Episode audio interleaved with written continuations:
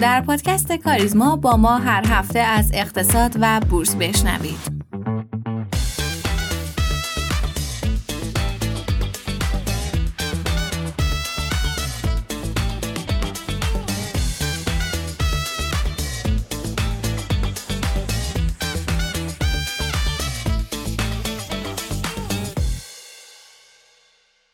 سلام عرض می‌کنم خدمت همه شنوندگان عزیز. امیدوارم که هفته خیلی خیلی خوبی رو پشت سر گذاشته باشید. امروز استثنان در قیاب خانم نظری بنده در خدمتتونم و قسمت 131 پادکست کاریزما رو تقدیمتون می‌کنیم. امیدوارم که مثل همیشه شنونده باشید تا آخر پادکست که قسمت های بسیار بسیار جذابی داریم. یه خلاصه بخوام بگم در قسمت اول ما به سراغ اخبار بازار سرمایه و اقتصاد ایران میریم. در قسمت دوم هم تحلیلی داریم از وضعیت بازار سرمایه و اقتصاد ایران در هفته که گذشت و در قسمت سوم هم یک مصاحبه جذاب داریم که درباره اقتصاد عربستانه. توصیه می‌کنم حتما اون قسمت مصاحبه رو گوش بدید و نظرات خودتون رو هم حتما به ما اعلام کنید. در قسمت آخر هم سراغ یک سوگیری جذاب میریم به نام سوگیری لنگر انداختن که حتما به دردتون می‌خوره هم توی زندگی روزمره و تصمیماتی که می‌گیریم و به خصوص در تصمیمات مالیمون.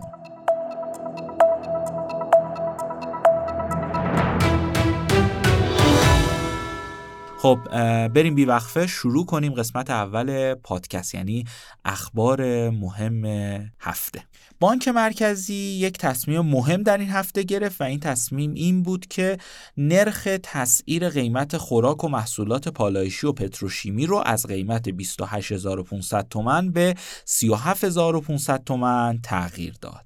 خبر بعدی برمیگرده به وزیر صنعت و معدن که گفت مردم منتظر اخبار خوش از صنعت خودرو باشن.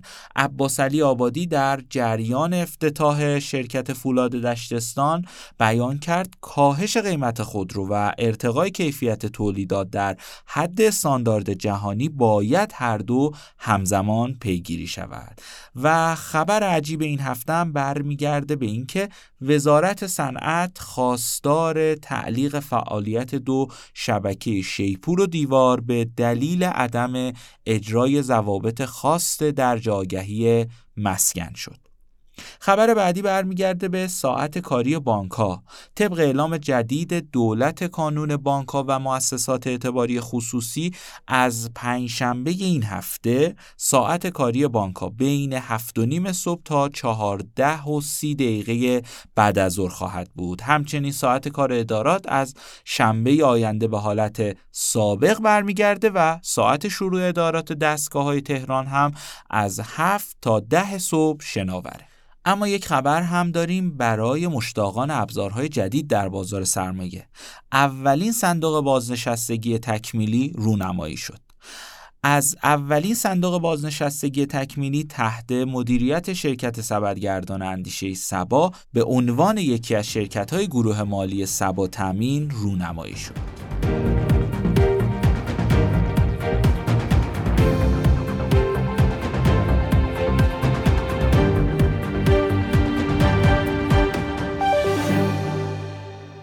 خب در قسمت تحلیل بریم سراغ وضعیت بازار سرمایه ببینیم که در این هفته چه اتفاقی افتاد. بازار سرمایه توی هفته ای که گذشت در ادامه رشد خودش تونست به محدوده دو میلیون و 155 هزار واحد برسه و رشد خودش رو که از دو هفته پیش آغاز کرده بود ادامه داد و بازدهی خودش رو به ده درصد رسوند. هرچند بازدهی سهم و صندوق های سرمایه گذاری در این مدت بیشتر از ده درصد بود. در هفته ای هم که گذشت خبرهای تاثیرگذار در بازار کم نبودش. از برگشت فرمول نرخ خوراک تا حذف دلار 28500 تومانی اتفاقاتی بود که بازار سرمایه رو با واکنش مثبت همراه کرد. دولت درسته فرمول نرخ خوراک رو برگردوند ولی نرخ تسعیر ارز رو به خصوص برای بورس کالایی از 28500 تومن به 38500 تومن تغییر داد تا از نظر درآمدی مشکل خاصی نداشته باشه و همین موضوع باعث شد که بازار هم واکنش مثبتی تو این هفته نشون بده. گروه پالایشی یکی از گروه های مهمیه که از حذف ارز 28500 تومانی تاثیر میپذیر و می‌تونه سوداوری این شرکت ها رو با رشد همراه کنه. به همین دلیل اگر نگاهی به معاملات این هفته گروه پالایشی کنیم می‌بینیم که بازدهی بسیار خوبی رو در این هفته ثبت کرد. اما دلار هم در هفته ای که گذشت با کمی رشد همراه شد و دوباره نزدیک قیمت 50 هزار تومن رسید. فعلا نوسان های دلار زیر کانال 50 هزار تومن ادامه داره و کاملا مشخصه که بازار دلار نه ساید سودی خاصی به خودش می‌تونه بگیره و نه ساید منفی خاصی. به همین دلیل فعلا بازار کنترل شده ای رو شاهد هستیم. در نتیجه فعلا بازار سرمایه وضعیت نسبتا خوبی داره و باید منتظر باشیم ببینیم محدوده دو میلیون و 200 هزار واحد شکسته میشه یا نه. احتمالا در هفته آینده ما کمی عرضه در بازار رو شاهد باشیم ولی به نظر می‌رسه خریداران کمی قویتر ظاهر شدن و احتمال اینکه ما این محدوده رو هم بشکنیم زیاده. و بهترین استراتژی ترکیب صندوق های درآمد ثابت و سهامی در این وضعیت بازاره.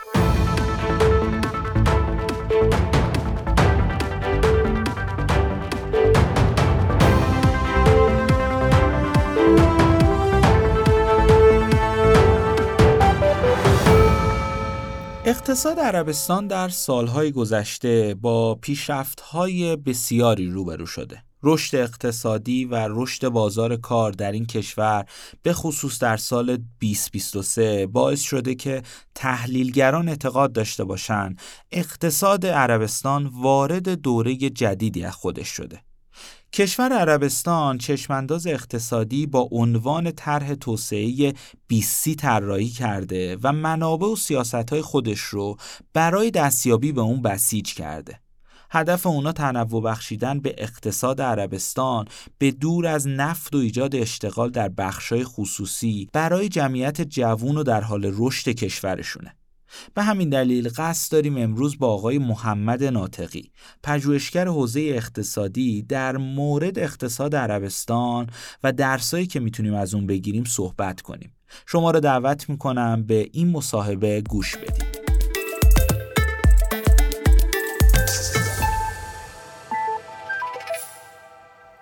وقت بخیر. امروز در خدمت جناب آقای محمد ناطقی کارشناس اقتصادی هستیم.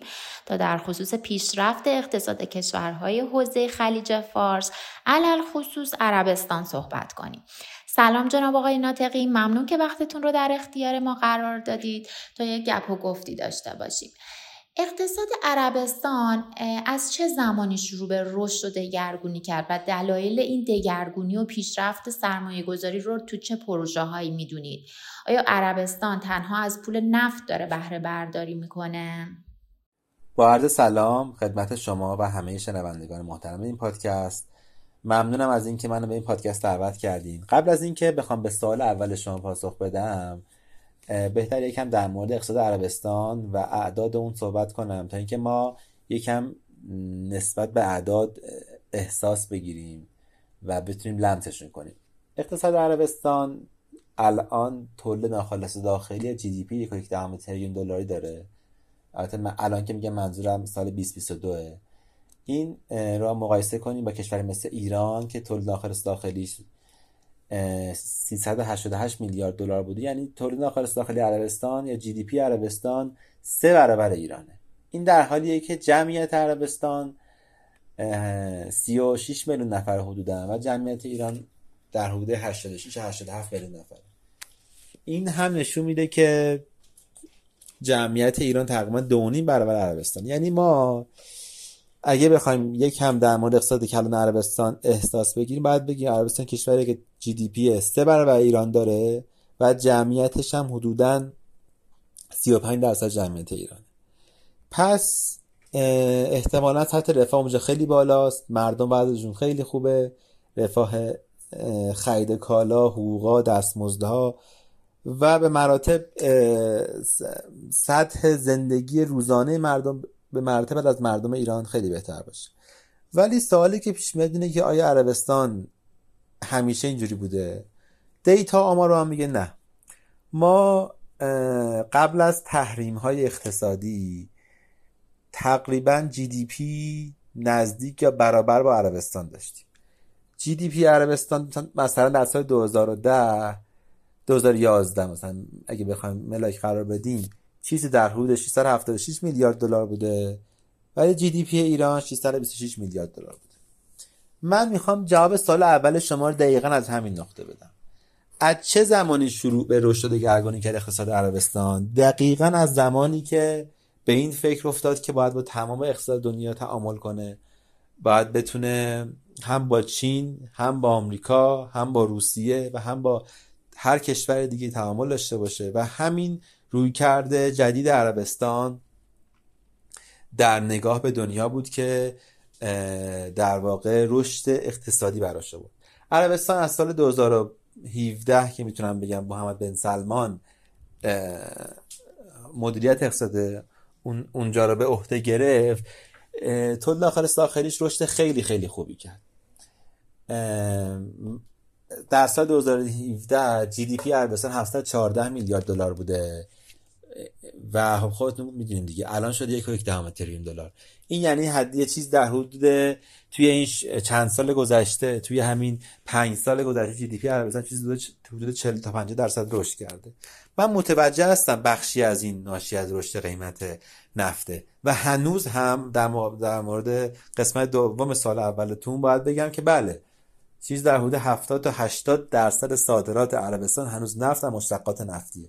ولی می‌خوام بگم که چه چیز باعث شده که عربستان علاوه بر نفت در جهان به عنوان کشور هوش بر مبنای هوش مصنوعی توسعه رشد و مرکز توجه شناخته بشه به نظر من همین تفاوت نگاه اونها در تعامل با دنیاست جایی که ایران متوقف شده و ایران جی دی پیش رشد نکرده و حتی عقبگرد داشته عربستان از فرصت استفاده کرده خودش رو بازیابی کرده قدرت خودش رو بیشتر کرده.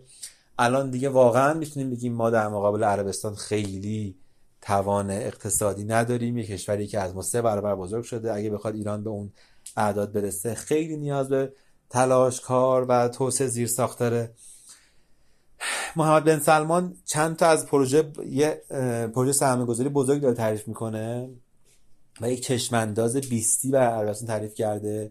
که حالا من فکر می‌کنم که بهتر باشه در قسمت های دیگه صحبت ها باید اشاره کنم سرمایه گذاری های داخلی و خارجی عربستان در حال حاضر در چه شرکت ها و بازارهایی هستش اهداف عربستان از این سرمایه گذاری چی می‌تونه باشه؟ در مورد سال دومتون من می‌خوام اول به چشمانداز بیستی عربستان سعودی اشاره کنم بعد در مورد پابلیک اینوستمنت فان یا همون صندوق سرمایه گذاری عمومی عربستان کمی صحبت کنم. اول نکته اینه که محمد بن سلمان وقتی که به قدرت رسید اومد یک چشمانداز رویایی نسبتا رویایی بر کشورش تعریف کرد. هدف از اون این بود که بیاد وابستگیش به نفت کمتر کنه. عربستان همجوری که حالا همه ما و احتمالا همه کسایی که این پادکست رو میشنون می‌شناسن اینه که عربستان کشور نفتیه. و در واقع هم همینه. ولی هدف محمد بن سلمان این بود که این رو یه متنوع کنه. تا اگه یه زمانی نفت حتی به قیمت سی دلار هم رسید اقتصاد عربستان بتونه روپا بمونه. چرا اینجوری فکر کرد؟ تصور من اینه که الان سوال اصلی این نخواهد بود که نفت کم میاد یا نه بلکه سوال این خواهد بود که چقدر نفت اون زیر میمونه بدون که ما استخراجش کنیم. در واقع بشر با رشد تکنولوژی با توسعه تکنولوژی داره مدام به فکر انرژی های ارزانتر میافته و این انرژی ارزانتر احتمالا انرژی تجدید پذیری و کم هزینه تر احتمالا زمانی جایگزین نفت خواهند شد. حالا نه الان بلکه 20 سال یا 30 سال دیگه. برای همین توی اون چشم انداز 20 عربستان سعودی اومد یه هدف گذاری کرد که بیاد در زمینه بهداشت آموزش تفریح زیرساختهای گردشگری راه سرمایه گذاری کنه و سهم صادرات غیر نفتی به طور ناخالص داخلی رو از حدود 10 درصد یا 16 درصد الان به حدود 50 درصد برسونه. من می‌فهمم که یکم رویاییه ولی من فکر می‌کنم عربستان برای توسعه راهی نداره جز اینکه با این این درآمد نفتی رو فقط و فقط صرف توسعه زیر ساخته منظور صادرات غیر نفتی کنه. در همین راستا و در اولین گام و حالا چیزی که حداقل نشون داده میشه. عربستان سعودی اومد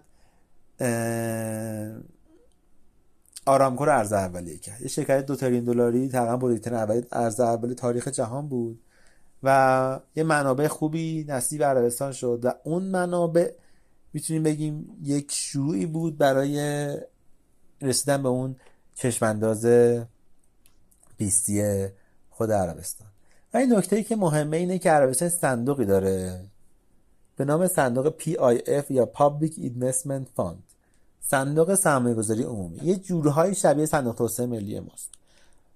ولی چیزی که تفاوت داره شفافیت.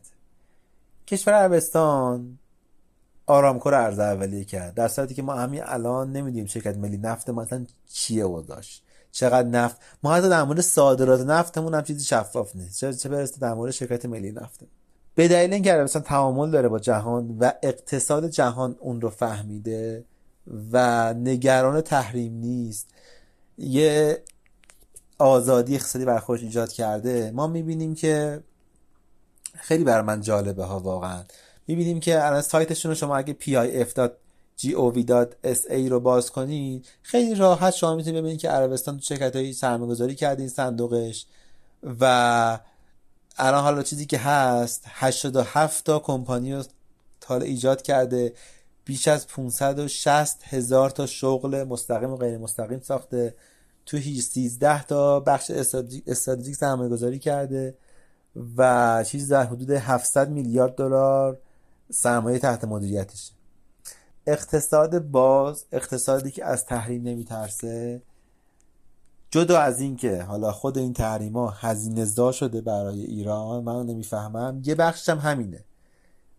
این شفافیت باعث شده که مردم عرب مردم عربستان خیلی راحت بیان نظارت کنن بگن اگه اینجا سرمایه‌گذاری بد بود بیان بگن. در که تو ایران ما اصلا همچین کاری نمی‌تونیم بکنیم.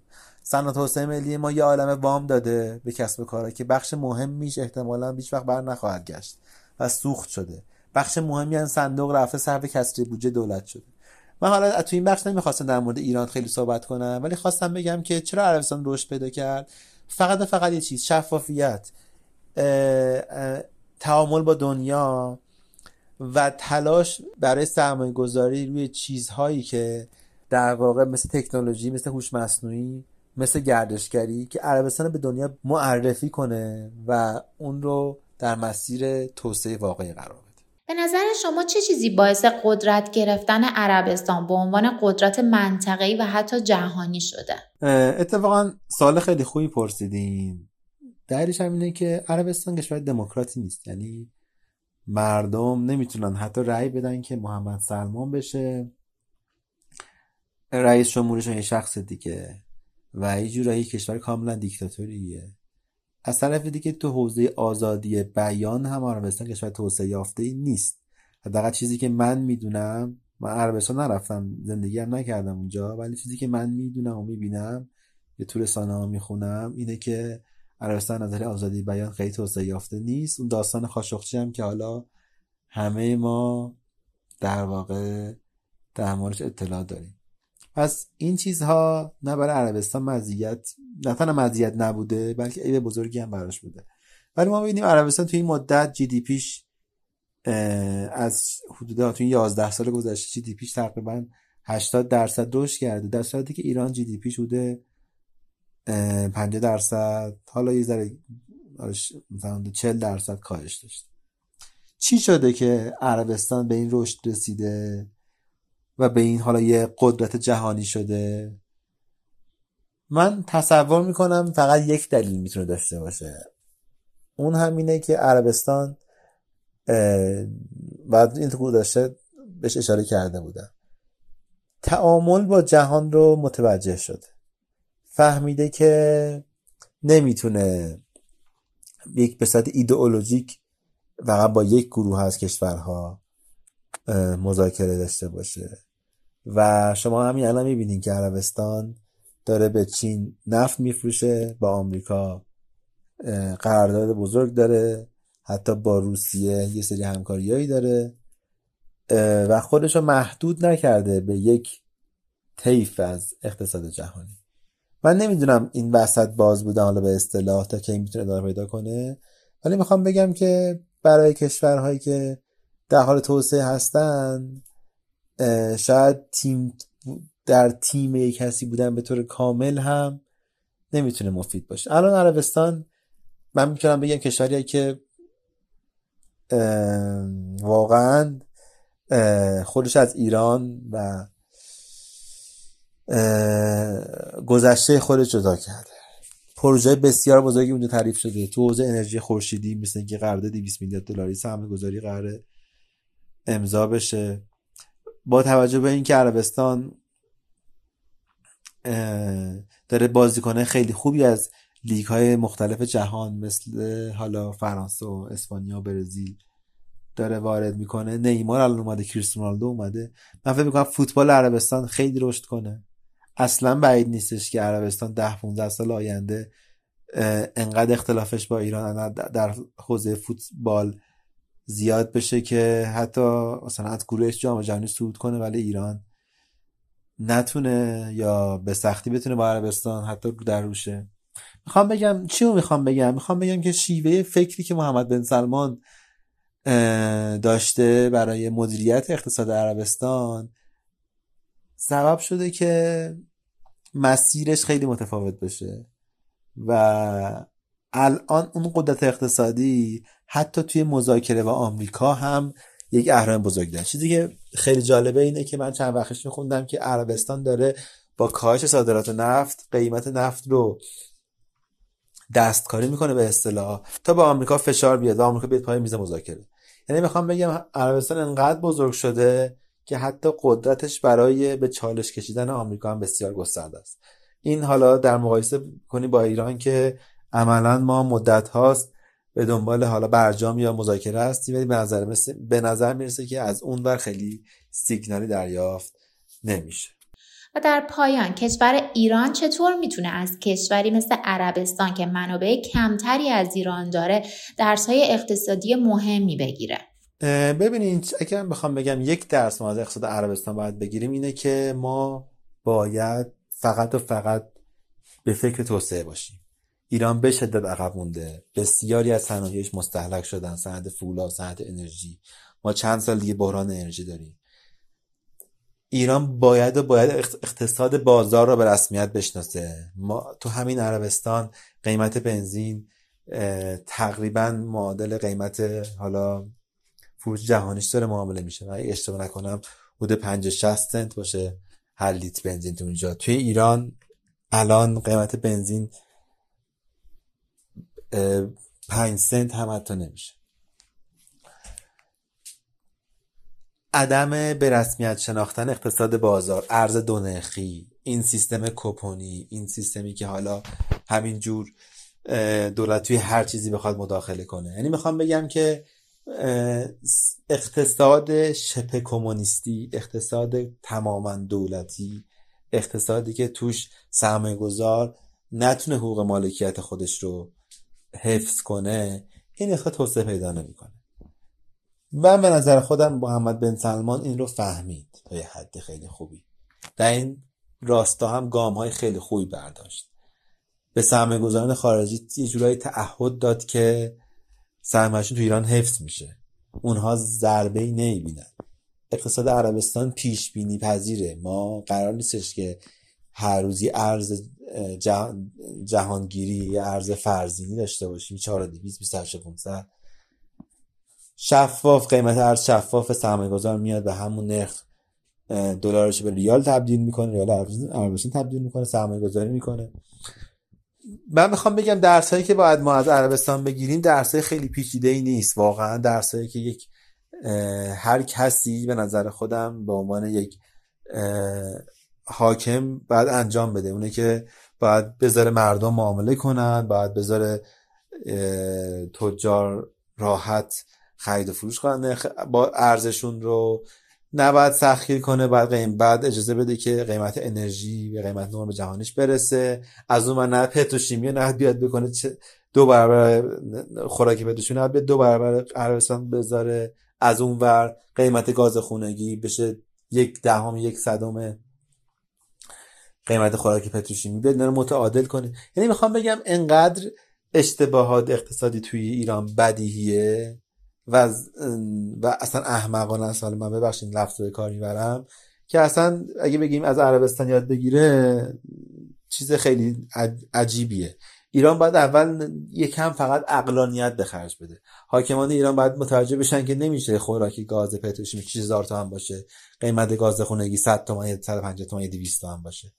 حاکمان ایران باید بف متوجه بشن که نمیشه قیمت بنزین توی ایران 1500 تومن باشه قیمت جهانیش یا حالا حتی قیمتی که تو عربستان داره معامله میشه 30000 تومن 40000 تومن باشه. حاکمان ایران باید متوجه بشن نمیشه تمام دنیا در تنش بود و قیمت ارز دونخی کرد و کسی اون کشور تولید کنه. حاکمان ایران باید متوجه بشن که نمیشه ارز صادر کننده رو 20 تا 30 درصد پایین تر از قیمت واقعیش خرید و اون صادر کننده هم بیاد ارز تحویل بده خیلی راحت. یعنی می‌خوام بگم ما با مجموعه ای از بدیهیات مواجهیم. با مجموعه ای از بدیهیات حکمرانی مواجهیم که در ایران نقض میشه. که حالا چرا نقض میشه؟ خودش مسئله است یعنی یک سوال بزرگه که چرا اینا رایت نمیشه. مگه همه نمی‌دونیم؟ شما الان برو توی بانک مرکزی تقریبا همه می‌دونم شما برو توی وزارت سم تقریبا همه می‌دونن. راه حل ها مشخصه. ولی چرا اجرا نمیشه؟ اینو مسئله پیچیده هی میان میگن فلان اتفاق میفته امنیتی ها میان نظر میدن. من نمی‌دونم. ولی می‌خوام بگم مسیر مسیر شفافیه. ما نمی‌تونیم خودمون رو گول بزنیم. ما نمی‌تونیم یک میانبر به مسیر توسعه بدیم مسیر توسعه مسیر مشخصیه. و ایران باید به اون مسیر علم به مسیر عقلانیت برگرده تا بتونه توسعه پیدا کنه. خیلی ممنونم از اینکه من دعوت کردین. خوشحال شدم. و در پایانم از همه حالا شنوندگان این پادکست. تشکر می‌کنم که به حرفای من گوش کردن. خدا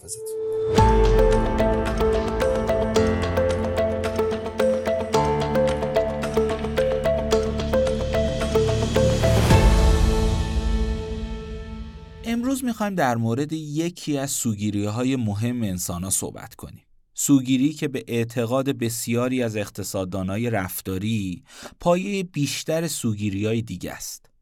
اسم این سوگیری مهم سوگیری لنگر انداختنه. تصور کنید شما در حال خرید هستید. یک جفت گوشواره می‌بینید با قیمت 100 دلار. از خرید اون منصرف میشید. چرا که اعتقاد داری 100 دلار بسیار بیشتر از بودجه خرید شماست. چند قدم جلوتر گردنبندی می‌بینید با قیمت 75 دلار. همچنان بالاتر از بودجه شماست ولی اون رو می‌خرید. چرا؟ چون با مقایسه قیمت اون با قیمت 100 دلار 75 دلار ناگهان به قیمتی مناسب و ارزان تبدیل میشه. اگر ذهن رو رها کنیم همین گونه غیر منطقی و غیر قابل پیش بینی برای زندگی ما و دیگران تصمیم می‌گیره. ذهن به مرجعی برای مقایسه اطلاعات و تصمیم گیری نیاز داره و تو این سوگیری ذهن تصمیم می‌گیره یا اولین اطلاعات دریافتی یا اعدادی را بدون هیچ پشوانه علمی و تجربی به عنوان مرجع انتخاب کنه. به عبارت ساده تر هر چی رو زودتر دیده و شنیده و تجربه کرده معتبر و قابل اعتماد و مرجعی برای مقایسه دیده ها و شنیده ها و تجربه های بعدی خودش قرار میده. در استراتژی دیگهش رقم و اعداد رو که با اونها برخورد می‌کنه همیشه با رقم یا عددهایی که خودشون رو به عنوان مرجع یا به اصطلاح بهش میگیم رقم لنگر تعریف کرده مقایسه می‌کنه. به این عملکرد پر از خطای مغز سوگیری لنگر انداختن میگن. سوگیری لنگر انداختن تحت تاثیر پدیده‌ای به نام اثر تقدمه. اثر تقدم یعنی تمایل مردم برای به خاطر سپردن چیزایی که زودتر یاد گرفتن نسبت به چیزایی که بعدن فرا می‌گیرن. اثر تقدم ممکنه بتونه سوگیری لنگر انداختن رو توجیه کنه.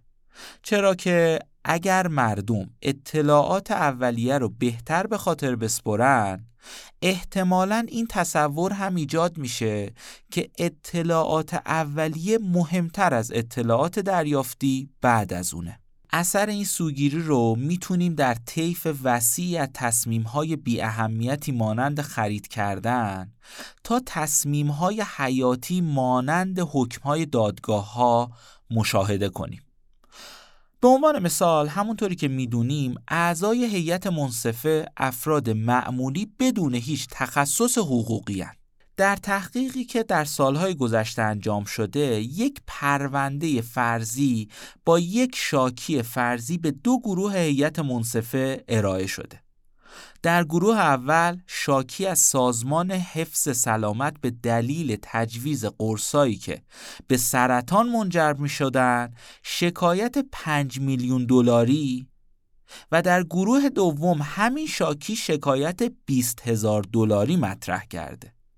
هیئت منصفه در گروه اول نزدیک به 44 درصد مطمئن بود که این قرص به سرطان منجر میشه در حالی که در گروه دوم فقط 26 ممیز 4 درصد از این موضوع اطمینان داشتند.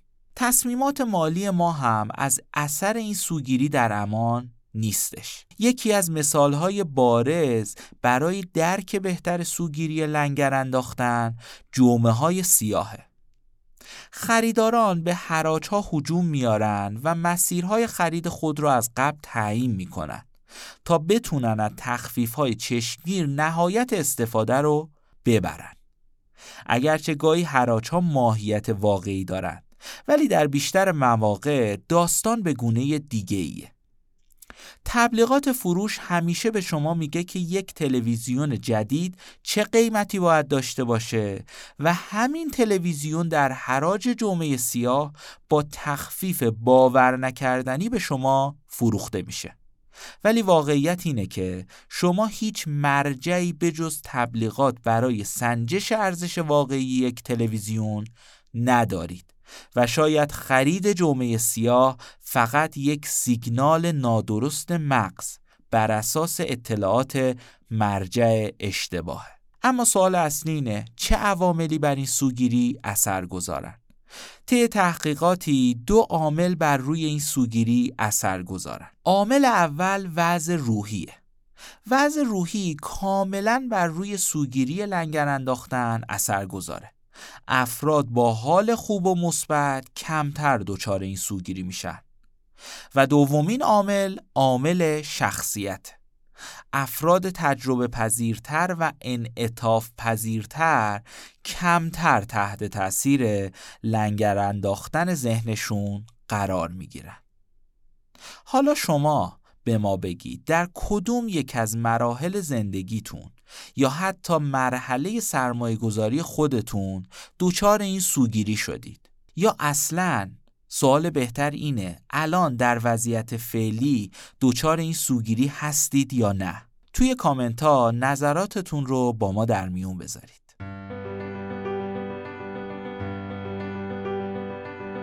ممنونیم که همراه مایید. پادکست کاریزما رو می‌تونید هر پایان هفته در تمامی پادگیرها مثل Castbox، Overcast، Apple Podcast و Google Podcast بشنوید و با آیدی تلگرام pod underline admin با ما در ارتباط باشید. POD آندرلاین ادمین.